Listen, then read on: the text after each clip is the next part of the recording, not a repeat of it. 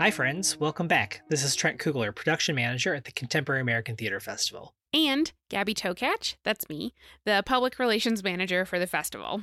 And you found your way to our new podcast, Unmuted. On CATF's quest to produce and develop new American theater, we have started this new podcast series to connect you to the CATF artist and their art. Trent and I just had a cupcake to celebrate the first episode, but for the second episode, Trent, what do we have on the agenda? So this time we're going to do something a little bit different. You'll once again hear from Teresa M. Davis as she interviews Mixolydia Tyler, who plays Officer Amina Duckett in the audio drama version of Sheepdog. And immediately following that interview, Teresa is going to speak with Amina, the character, about her life experiences and worldviews.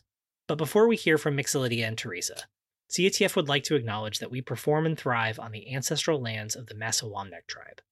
We recognize that this land on which we stand was also a resource for water, trading, and travel for many First Nations people, including the Seneca and the Delaware. We would also like to take this moment to ask you to stand with us in solidarity with our BIPOC and AAPI artists and communities, and to take daily action to fight racism and oppression. As always, we want to thank Marjorie Weingold, who is the series sponsor for the Sheepdog Unmuted podcasts. Marjorie, you deserve all of the cupcakes, all of the scones, all of the cakes, all of the baked goods. Thank you so much for your support in this series. And after listening to this episode, you can learn even more about Kevin Artigue's Sheepdog with a dramaturgical guide that Teresa Davis actually created and some video interviews. Trent and I will drop those in the show notes. And now, may I present the amazing Teresa Davis interviewing Mixolydia Tyler and her character, Amina.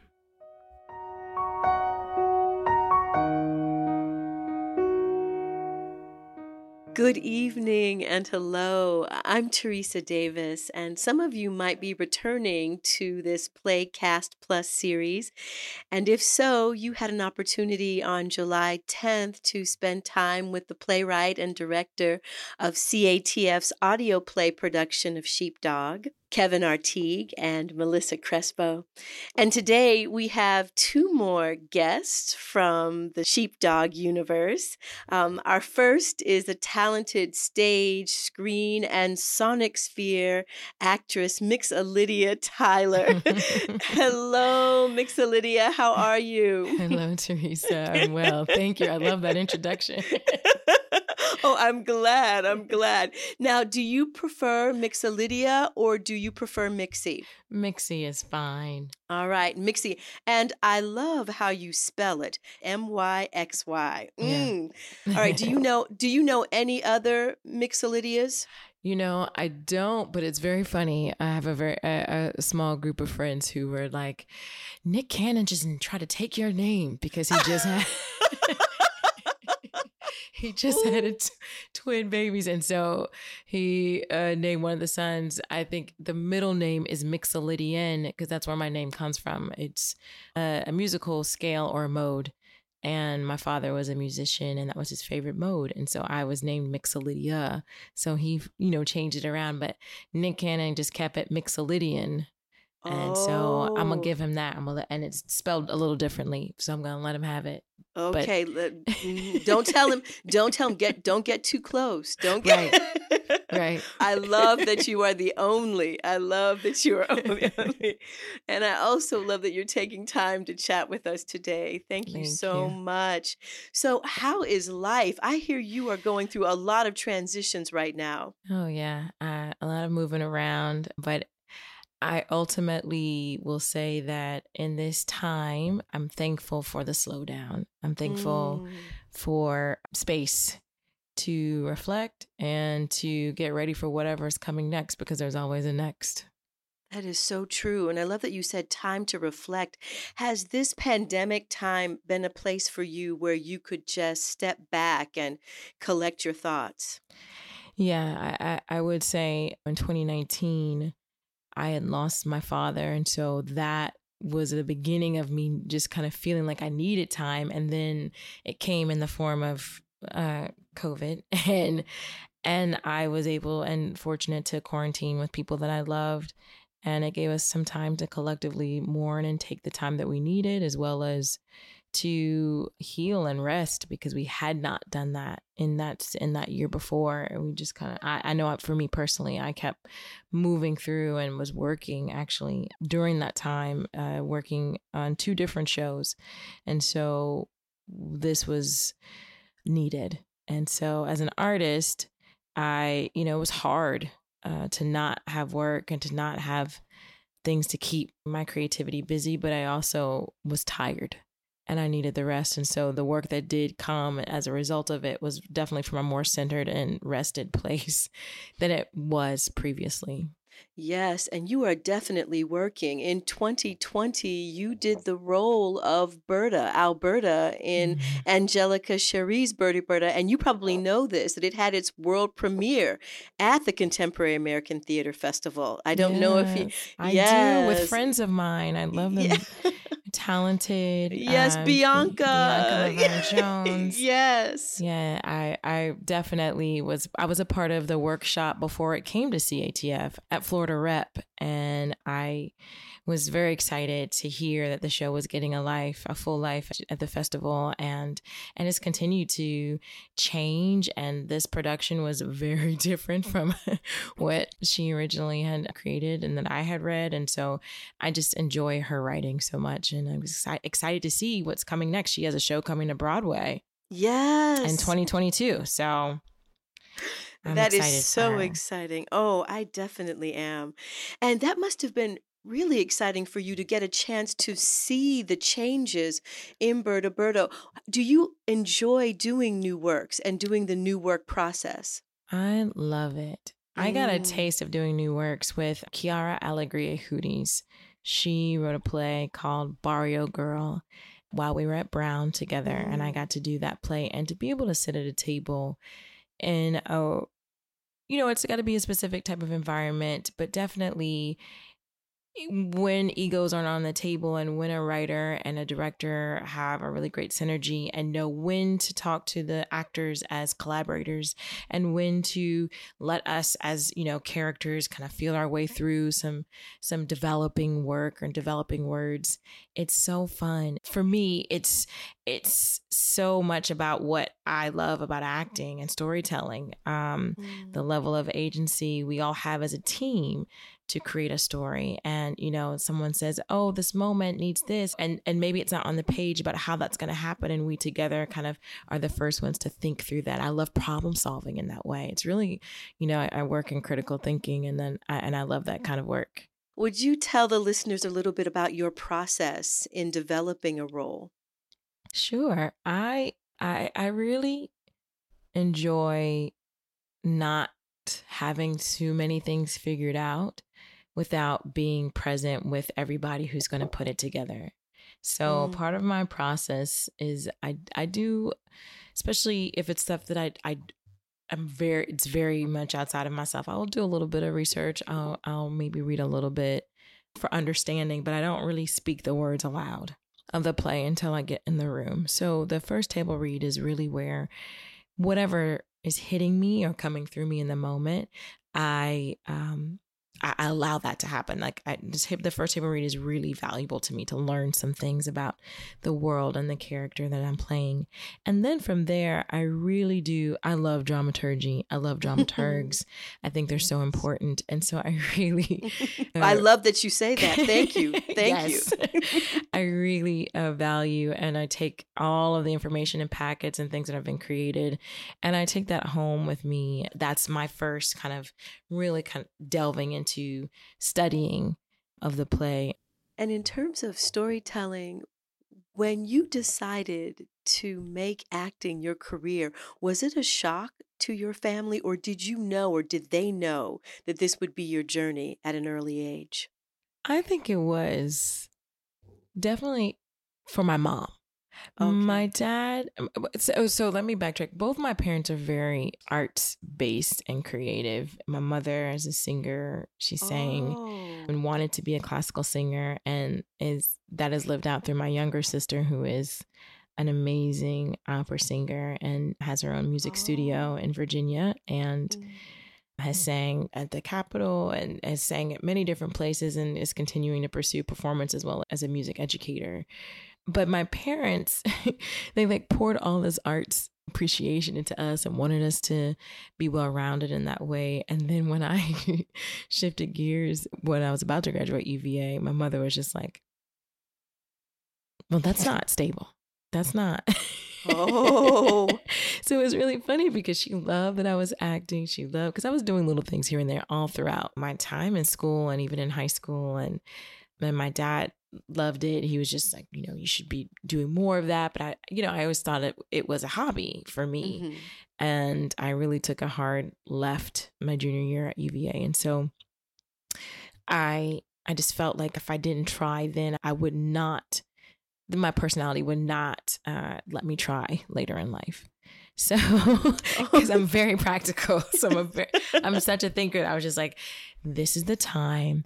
I have the resources. I have people who can support me. Like, I can't just go to New York. That doesn't make any sense. That's impractical. But I can, you know, use the studios at UVA, talk to my teachers. And so I really backed myself into a corner because I didn't give myself a lot of time. I was like, if it's going to happen, it's going to happen. I got now- a mm-hmm. semester. I took a semester Wow. and created like a whole, you know, thing. I had, I had no headshots before. I got headshots. I had my monologue book. I built everything in a semester, and then I only auditioned for three schools and got into Brown. That's amazing. My my mother's side of the family is from Virginia. You are from Virginia. Um, how do you think that growing up in Virginia in the South has shaped you as a person and as an artist? Uh, I definitely believe that that state has a lot of history that Mhm. Yes. it carries for better or for worse and um and for me the what it get the blessing it gave me was um a deep connection to the land and to my elders um my family were sharecroppers and stayed close to each other um you know for the most part especially on my mom's side and they all still are in southwestern virginia um, through uh, I would say like Martinsville, Bassett, Danville area, so very s- southern, and Yes. the opportunity to grow up around family and in that area in that time gave me a lot of stories, gave me a lot of people. Um, that as Mm. I grew up and thought that was the norm, realized that that was not the norm. That people didn't um, necessarily have that deep of a connection to community like I had Mhm. um, and that mm, you know my parents had access to and, and used and kept us connected to and um, i would say that as i've gotten older what i you know the things i carry with me that you know definitely shaped me as a storyteller and as a, and as a performer um, was that you know being growing up in the south definitely I was not blinded. There was I I'm you know I was in school and I would meet people like oh you know I just I never knew that racism or that this was a thing until I became a lot older and I was like. Mm, oh I saw I mean it was very clear um very early and I was very aware. And um even within my own um, family. And so that you know that awareness i would say was hard to live through but it also shaped me into the like i said the actor the storyteller the activist that i am. Um i mean i was a part of a, a organization in high school it was all about dismantling racism. Like that was my high school Oh, training. yes. we did train it was called lead. It was actually through the rotary club. It was a woman uh, marty woodward started this uh, company and it was too radical for the rotary. So they she like left them. So it was one year was part of the rotary organization. The next year she had created her own company and we were she was like i am she was committed to training young people and learning how to dismantle racism and and racial bias. And um that was that that time in my life was invaluable. It taught me so much at a young age because it was so much you know our our our, our existence and living in virginia um so so much a part of um what we experienced and you know the desire she she she literally recruited and looked for and interviewed students who had a desire to speak up and to speak out about the inequities they were seeing in their schools and in their communities and I was oh, a part of oh. that that is powerful. That is yeah. so powerful. Uh, so as you were speaking, Mixie, I could hear yeah. um, the sirens. Where where are you right now? I'm in Brooklyn, New York, in Bed Stuy. ah, is this where you're calling home these days? I have been in bed. Yes, I've been in Bed Stuy since 2008. So ah, they say home is where the heart is. Do you find that that's where your heart is, or do you long to be someplace else? You know, it's funny. I think for a while I was Virginia. It was always Virginia, but I have such a deep community here. And this is not to say that I don't think I can't create it somewhere else, but I definitely, this is home. Home. Well, Amina Duckett in Sheepdog, she was born in Cleveland, Ohio. Uh, do you think that the two of you share any similarities, even though you're born in very different regions of the country? What things do you feel you have in common with Amina, and what things do you think are the major differences when you were exploring the character for the audio play? Yes, I do believe. Well, I've been to Cleveland. I have friends from Cleveland. One of my really close friends who's a voice and speech teacher um, born and raised in Cleveland. Oh, and oh, wow. Um, her name is Megan Prawl. And That's she, right. You mentioned her. Yeah, yes. yeah. she was mm-hmm. such a great resource during this uh, process. We met at Brown, and she was like, she would crack me up. She was like, "Please, girl, people in Ohio just are, are Southern Black people." Who sound a little bit like they're from the Midwest at times. it's true. It's know, true. It was so funny to me. So I think that there's that Southern sensibility is something that me and the character Amina definitely share, um, as well as an awareness of their place in this in society very early. I toured a lot um, throughout Ohio, and I've been uh, into Columbus as well as Cincinnati, especially Cincinnati. And being in those, I was like, this is like being in the South, but not and mm. and I was kind of surprised at that uh, because I those were my first kind of experiences in in Ohio was on tour and I think that the the and and part of that was because of my awareness of like there was a huge especially in, when I was in Cincinnati um poor black community and I was surprised. I guess my idea was a little different. I was because I grew up watching WKRP in Cincinnati, and I was oh, like, Cincinnati yes. is this great city. Like they have revolutionary radio, and people are, you know, I'm I'm a child of that. so to see Cincinnati up close and Cleveland as well, different parts of the state, I I I, I saw my state in different you know in different ways reflected and so in there i think we share experience um differences i feel like are from myself and the character are her way of coping with racism is different than mine or or her um I should say approach. I don't know necessarily I would call it coping, but her way of kind of learning how to be in the world you know mm-hmm.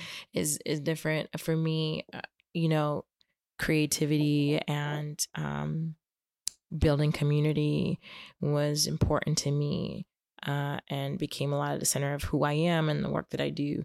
And I think that the character Amina decides that creating order in the midst of that chaos and having a logical way of dealing with inequity that she sees through the law is is the way to combat that. And um and and and that's a difference you know I, for me that's a hard decision. And I, even though i have lots of military and police in my family um, i see them struggle. I see the dissonance the cognitive dissonance that they deal with and I don't envy it. no, it's no, I understand. I understand that. Mm-hmm. There's a quote I love by Maya Angelou, though, mm, Dr. Maya. I've learned that people will forget what you said, people will forget what you did, but people will never forget how you made them feel. Mm. Uh, I'd like to know when you were at the table and reading the script for the first time and making discoveries about the character, how did Amina make you feel? I would say that hearing her words, it made me feel a longing. There seemed to be mm, this longing. longing. Mm-hmm. And I and I because I think there's this longing in her. I believe that it was not happenstance that she, you know, gets involved in this relationship and with Ryan, with the person yes. that he is, and I who's also that, a police officer. Correct. Mm-hmm. And so I think that from the beginning, there's just this this longing, a, a wanting to have something of her own that's not that's n- not tainted by the reality of her world. Mm.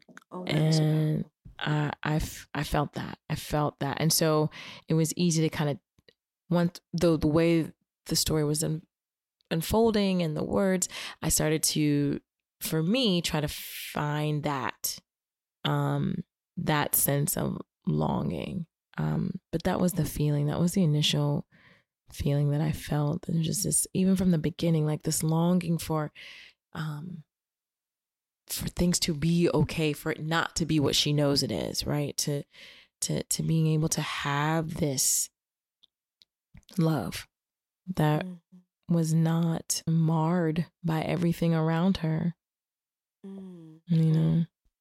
No, that's a powerful observation both Melissa Crespo, the director, and Kevin Artigue, the playwright, have mentioned the love story mm-hmm. in Sheepdog.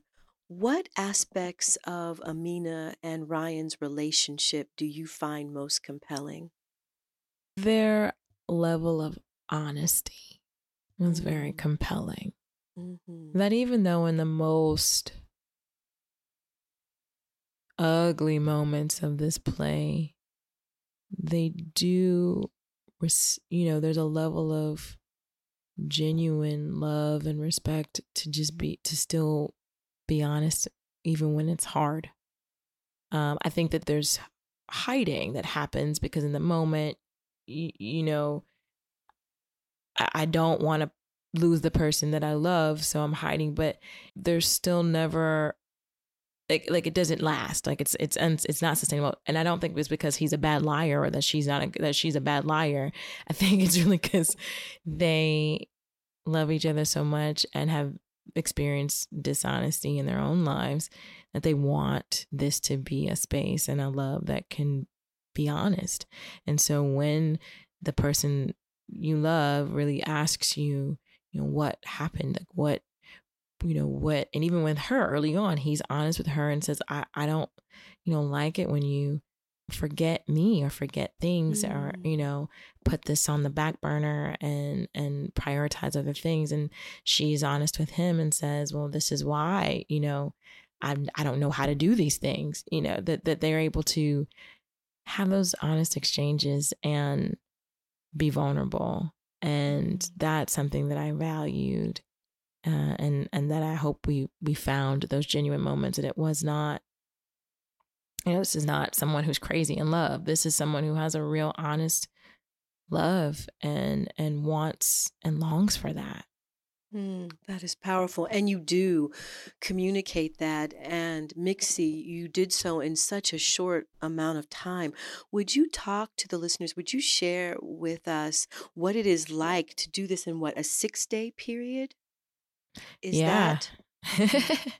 yeah, yeah. I, well, uh, you know, being in quarantine gave me a lot of time and space to sit with it. And we, I mean, CATF was so gracious in giving us so much time to just read and hear the words and rehear the words and maybe go back and um because that was also a lot of a part of it too is really kind of getting this the soundscape of this play right and so for me, a process was really, I, I, did a lot of outside of our own rehearsals, just reading through things and recording myself and then hearing oh. it back. um, because again, the gift of COVID, I have a whole studio now in my house with lighting and sound and you Oh know some goodness. mics and stands, and so I have this microphone. I've been doing a lot of voiceover stuff at home, and um, so I just I was like, well, I have the time, I have the equipment. Um, and so I would just kind of go back and try to hear and hit certain moments that we got notes on and just rework those things for myself, as well as I definitely employed all of my resources, my friend Megan, as well as my voice and speech teacher from school from Brown, Mhm. Tom Jones, who's wonderful. I'm going to give him a, huge shout out because he's Oh. he just coached Andra Day in her performance of Billie oh my Holiday. goodness. Yeah, that's Mm, him. well done, He's well done. amazing. so I would just ask him question, you know, like just text message thing like, "Hey, if I was doing this." Um, so I definitely um it there was a definitely a community behind me helping as well. And then there's a level of when you know you have a little bit of time and I Ryan and I joked about this, but it was just like you just got to trust yourself. You just have to Mhm. believe that what's in you is what is needed for this role and needed for this process. And so you don't have to put on a bunch of extra or look at what you don't have, look at what you do have and ride that out till the wheels fall off till they tell you it's wrong. and and do that with confidence. So I had to kind of put the judge, inner judge inside of me to the side and and trust. Mm, yes, and trust. Because were there moments that when you said you had to put certain things aside, I want to ask you what drew you to the script, and at times what made you maybe a little hesitant about delving into the work? Oh, definitely. Well, like I said, I reserve. I you know I read it and I knew the in my mind, but I had not read it aloud. And so when I sat down at the table and we did that first read, you know, my mind was like, "Ooh, okay." We're are, we're we're really gonna tell this part of the story, and you know, my first kind of uh, like nervousness was there have been other plays um, that I'll go on mention that have you know tried to address this in different ways that that ha- haven't always been in line with my belief system as a person and I was like I don't want to hate this character or overjudge or be but it wasn't that and so and, I, and what was so exciting was that this play definitely rides that line of um, here is a situation and this situation is the framework to talk about how we love and and and live in as human beings in Mm. in in an issue that is so painful how do people how do we how do we find humanity in the midst of all that and uh, I I love those kind of stories and so when I saw that that's the dance the nuance that this play was doing it drew me to that because you know a play that's just so issue heavy become Mhm. can be just a you know a hammer beating someone over the head and i didn't want that to happen and i didn't want this to not feel like a real black woman either because i think there's there's fantasies or a fantasized way to talk about interracial relationships that we see in television and film and movies and stories in general and not necessarily do they all kind of connect or kind of deal with the real issues that are faced by people, humans who live this life and, and Mm. have relationships and live in this world. Because I don't think it's not the relationship is the problem. They're people. These are two people who love each other. It is the system in the world that we exist in that makes that difficult. And so, how do we navigate that? And I think this play genuinely presents that issue. Mm. Oh, I would agree. I would agree. Ooh, Mixie, I could just talk to you for hours and hours, but we have to transition to part two. But I do want to ask you one last question, and it's Okay. based on a segment of the play, a dialogue when Amina says, Don't be sorry, you didn't create the world. And Ryan responds, Yeah, but maybe I could do more to change it. So, my question to you is what changes would you make to the world if you could? Mhm. There's so many things, but I think in this current season of my life, I feel as if access to information and resources that I feel as if that that's become kind of this way of keeping people locked in their minds about what they're capable of, about their pasts and their histories. And for me, I just want, if I could change anything, I just would like for people to know who they are, where they come from, and mm. what they're capable of. I think that so many times because of our circumstances and our and our experiences, we've been given a false narrative of who we are, where we've come from, what we're capable of, and and and and the love that is within us and the capacity to love. Mm. Uh, and that information is powerful. And I just, you know, I, I would like to be you know, the mouthpiece for that. And so part of the work and and you know my personal life is what I do is just like if I can connect people to resources and to people who can help them get to where they want to go, I want to be a part of that. Mm, because I don't think yes. Being feeling limited or feeling like oh this thing that I want to do but I don't have access or see someone you know doing what I think is my calling or you know in my life living that around me that I don't think it's possible and I think that that's not true, A, and that there needs to be more clear access to to ways of living out your purpose. Mm. I think mm. A lot of people have been living out their responsibility and not their purpose. Oh, oh, powerfully said. Oh, what wise words. Living out mm, our mm. purpose. Well, I just can't thank you enough. Thank you. Thank you for this time together. And and also, thank you because in a moment, you're going to allow us to spend some time with police officer Amina Duckett.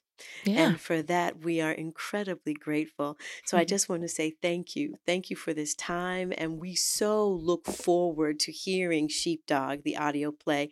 And as Melissa said, it is Amina's play. So it's there's just, we thank you. We thank you for doing that heavy lifting because it is a powerful role and you stepped into it so beautifully. So thank you for this time. Thank you so much, Teresa. And thank you to CATF for the opportunity.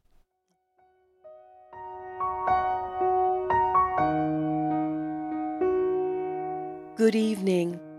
Today we have the opportunity to interview police officer Amina Duckett, who works with the Cleveland Police Force. Good evening, Officer Duckett. Good evening. Thank you so much for joining us. We appreciate you taking the time. I believe that you were born in Cleveland. Is that correct? You are correct. How did you make the decision to become a police officer? Do you come from a family of law enforcement officers? I do not a decision that it came kind of fast. I just, it just made sense. Mm. It made sense about what I could contribute. I, I think, you know, you see what options you have. And I hated school. and I, it, it was something to get through, but I always knew I was meant to make a difference in some type of way. And if I was going to have to go to a, a, lot more school to get it, that wasn't going to be me. But I feel as if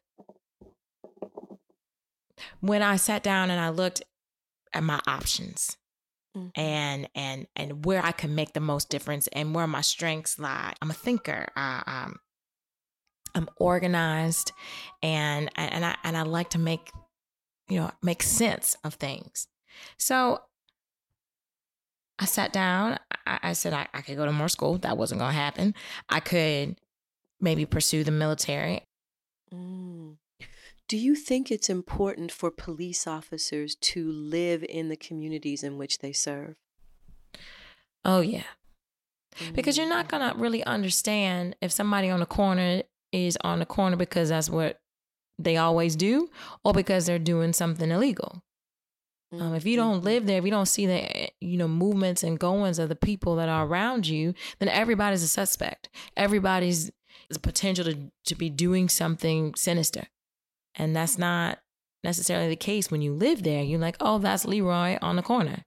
That's the watermelon man who sells watermelons on Tuesdays and Fridays. You know, you know those things in a way that then doesn't feel so uh, you know, you, you're not on, on guard all the time. You can find ways to, and then you can learn. You know, if you live in a community, then you learn um, by going, using the local, talking to the local people in the stores, and and because you because you are a part of that community as well, so you're using those places. You're not just going there to you're not seen as a as a presence you're seen as a person in the community who wants to serve it mm. um, and I think that's a difference. Um, when you don't live in the community, you are police presence. When you live in it, you are uh, someone who is um, serving and protecting the community that you live in. Ah, so I understand that you are a patrol cop. Is that true? Oh, yeah. You know, a lot of us. I mean, women in general, we we're relegated to you know desk jobs working in the evidence room. Um, but I, mm. you know, I, I love being on the street. There's something mm-hmm. about being outside and and and amongst the community and the people and seeing their faces and not just seeing them as names on paper and numbers on paper, you know. Um and so yeah, there maybe I probably could count on one hand, Teresa, the amount of mm. women, and then let alone black women uh, that are beat cops. And mm-hmm. be cops because they, they want to be cops, you know, not because, you know, not because they're using it as a stepping stone. That's they're, that's the difference too, because uh, some cops will, you know, you know, you will work that position because you're looking to move into a, a higher place, like working towards being a sergeant or um, you know other different levels. But I that's not that's not what I wanted. That's not what I want. And mm-hmm. um, so I've stayed a B cop for a while, for a, a few few years, and I don't I don't see myself leaving it. I love it. And so, do you think that there is a world in which it's possible to be both black and blue? You know, right now I I'm asking myself that question. And I think and I and I want to go back and say Oh yes, please. I, I I feel as if you know what what this the the position the the the mentality of being a beat cop a cop that's protecting and serving the community, that's something that's always going to be within me. And I do love it. I do believe in it in its purest form. But I think what I'm struggling with right now is when the system doesn't support or or is is flawed you know and is not um it's not allowing uh, the the the the what this police force was created to do to exist in that way. And so I I struggle with that. I I, I don't know if it's possible to be black and blue. What I do know and what I can say is that when I've seen it work the best is when there's a community of black and brown police officers who are empowered to stand up and speak out and are are, are not living in fear of um, repercussions from the system. And uh, I, and I've seen that across the board you know uh, mm-hmm. I know there's different organizations even within like the fire department black firemen um, and and fire women and they have organizations and they and they find ways to support each other and have support systems and and find ways to to, to speak out and speak out about the things and the inequities and injustices they see mm-hmm. um, serving the community um, and yeah. but i think that when we don't have that and when we are uh, just seen as blue we do ourselves a disservice you entered the force at a time well we were in a different presidency, the 44th presidency with President Obama. And then you've been an officer during the Trump administration. Can you talk to me about the differences in being a police officer in those two different administrations?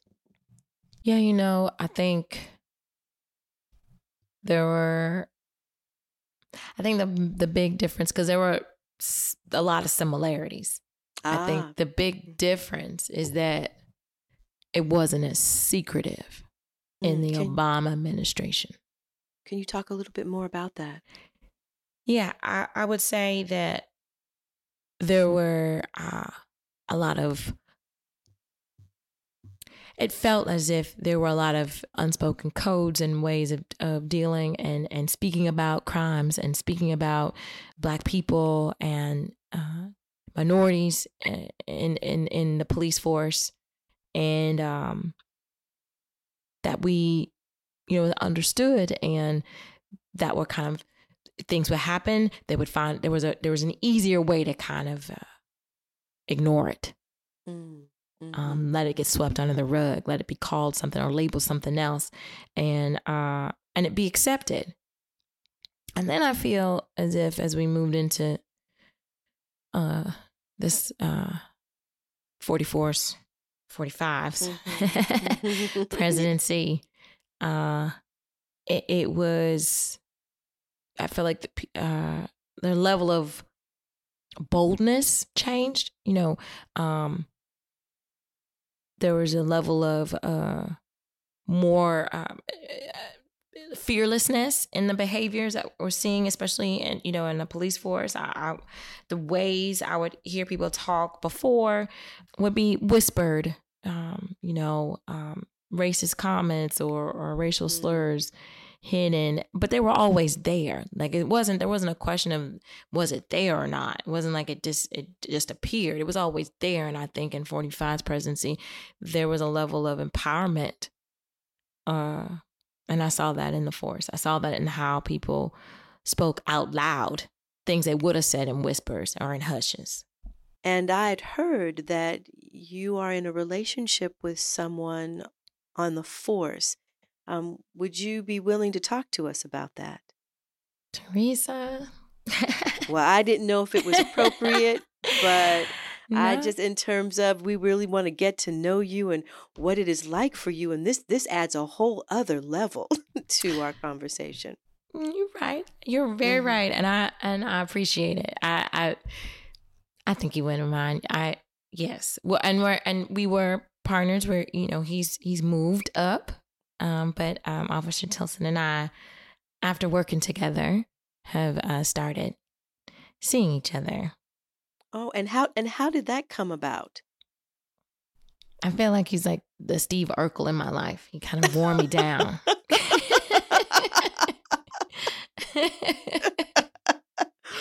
oh, I I came up. I had so many. I had so many reasons why this should not be a thing. Our job being one of mm. them. Yes, I was going to ask you did you receive any type of flack or shade because you were, in fact, seeing someone that you worked with? You know, it's so funny because people see each other all the time. Oh. And, and but you know, it's it's it's not it's it's usually like oh somebody in the office and and and a cop you know there's some it's it's not always necessarily the same the people you work with but it mm-hmm. happens it happens i mean it happens in every job i, I assume because you're these are the people you're seeing all the time but i will say um you know i'm a very private person and so mm-hmm. i was we were both uh very discreet and didn't start letting people know until we weren't working together. Um, but I did, yes, uh, yes. mm, all right. I, I, got a little so, ra- razzed here and there, but I, like I said, I'm private, and people know that I I, I don't play those games. So mm-hmm. we when we're at work, we're at work, and now we don't work together. So it's it's I like it that way. Um, and I've not mentioned this to the listeners, they might not know this, but Officer Tilson is white and you're black. And I wondered, is this your first interracial relationship? And if so, did you ever think that you would be in an interracial relationship? No. that was very quick answer. Mm-hmm. Absolutely not. So you said he wore you down. He wore he me wore down. I told you, Teresa. Steve Urkel. Uh, but you uh, know, ah. he wore me down in in a in a really good way, in a great way, with truth and with honesty. Um, but yeah, I, I would no. Yeah. Do you think I would say for both of you, or well, I, you can't speak for Officer doesn't for Ryan, but for yourself, do you feel that being in this relationship has made you more aware of any hidden biases that you might have? Oh yeah, Mm. Yeah, because I didn't, you know,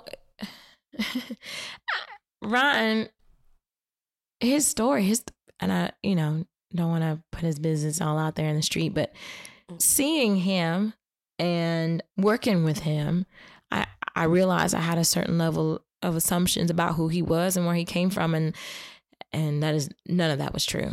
mm. And, um, I realized we had more in common than not in uh, in our upbringing and and sometimes you know I feel like in comparison to some of the stories and things that he's seen and experienced I got the Cosby show family going on.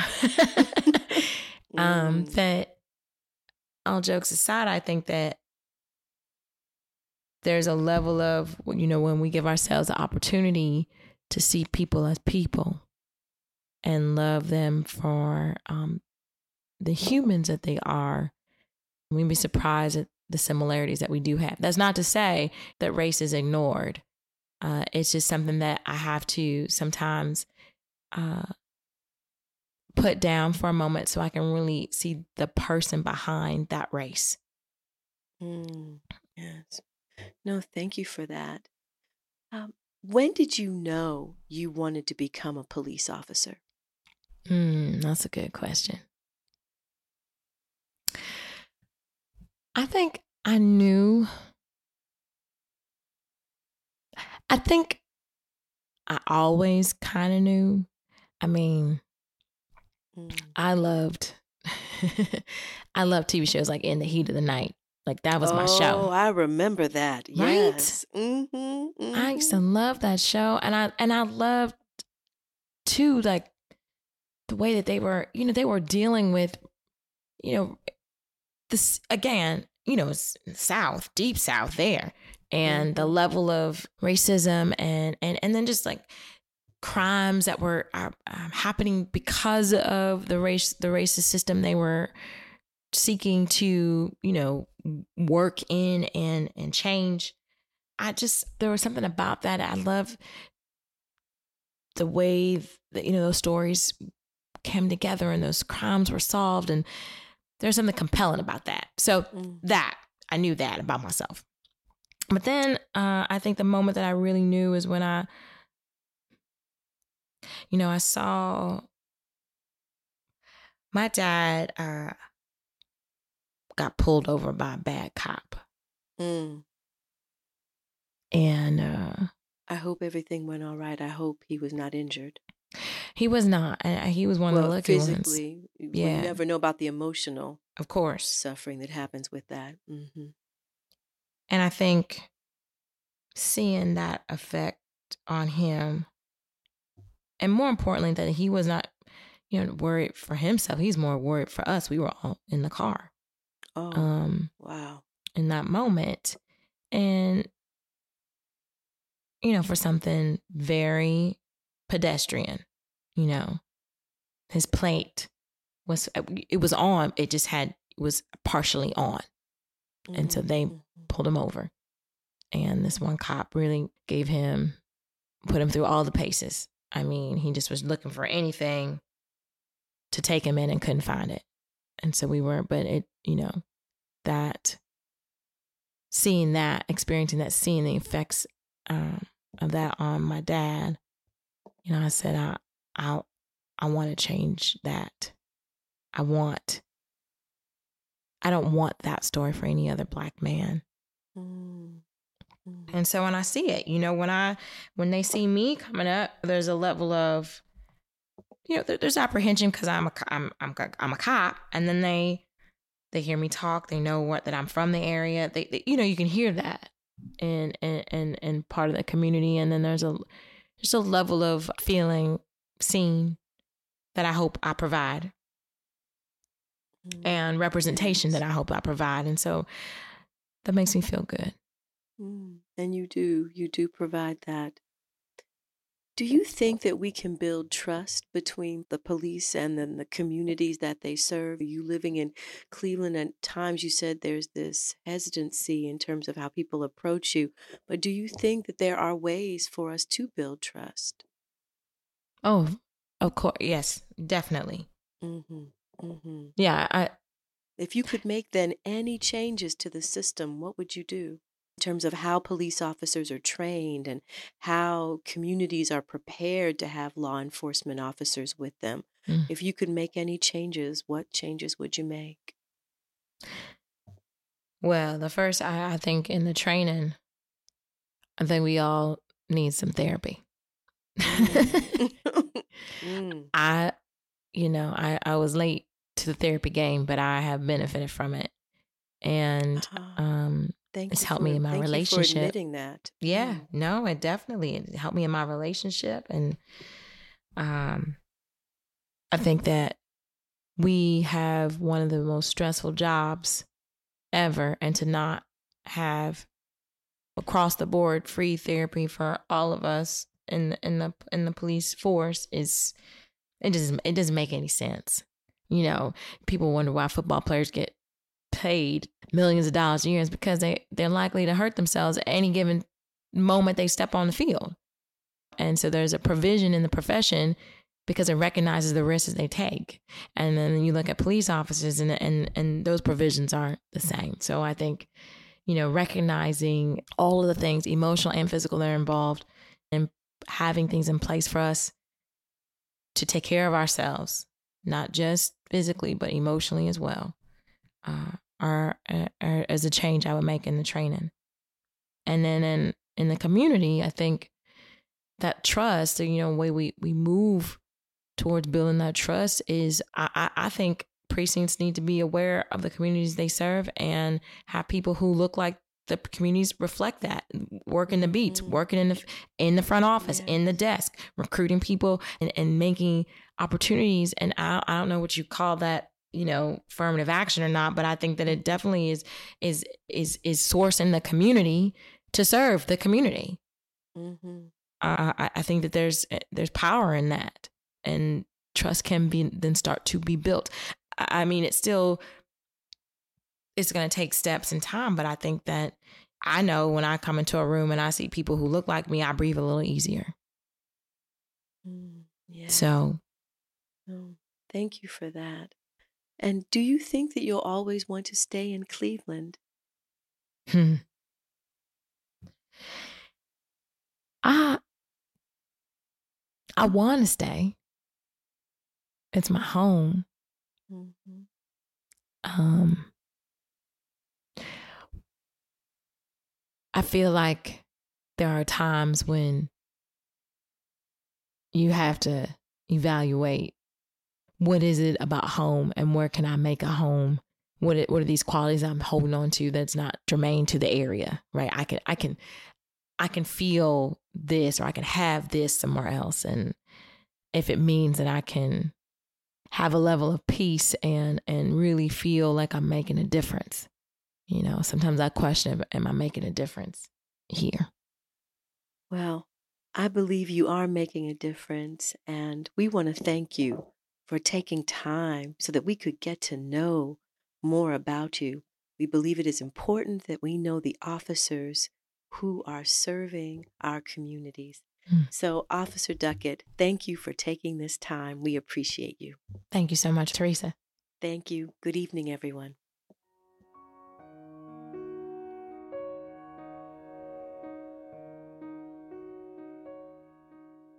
We just got to hear from Mix Lydia and Amina in the same episode, in the same little podcast, and I'm I'm over here stunned. Trent, I'm just gonna hand it over to you because I am I am still in shock and awe.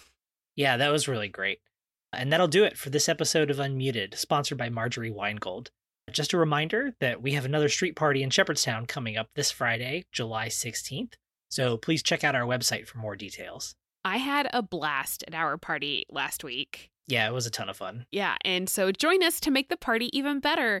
We're going to be in front of the Marinoff Theater parking lot again. And just email us at boxoffice at catf.org to let us know that you're coming. And while you're online, go ahead and go over to BroadwayOnDemand.com and search Sheepdog in their little search bar and get a ticket to the Sheepdog audio drama. Thanks again for tuning in. Please check out CATF's website, catf.org. Find us on Facebook, at catf at su, or on Instagram, at Think Theater, and that is theater with an ER. Subscribe to get notifications for new Unmuted podcast episodes and tell all of your friends how much you love listening to the podcast during your commute or doing laundry or during your workout or whenever you listen to podcast and tell them to subscribe too. And don't forget, if it's not a new play, it's not CATF.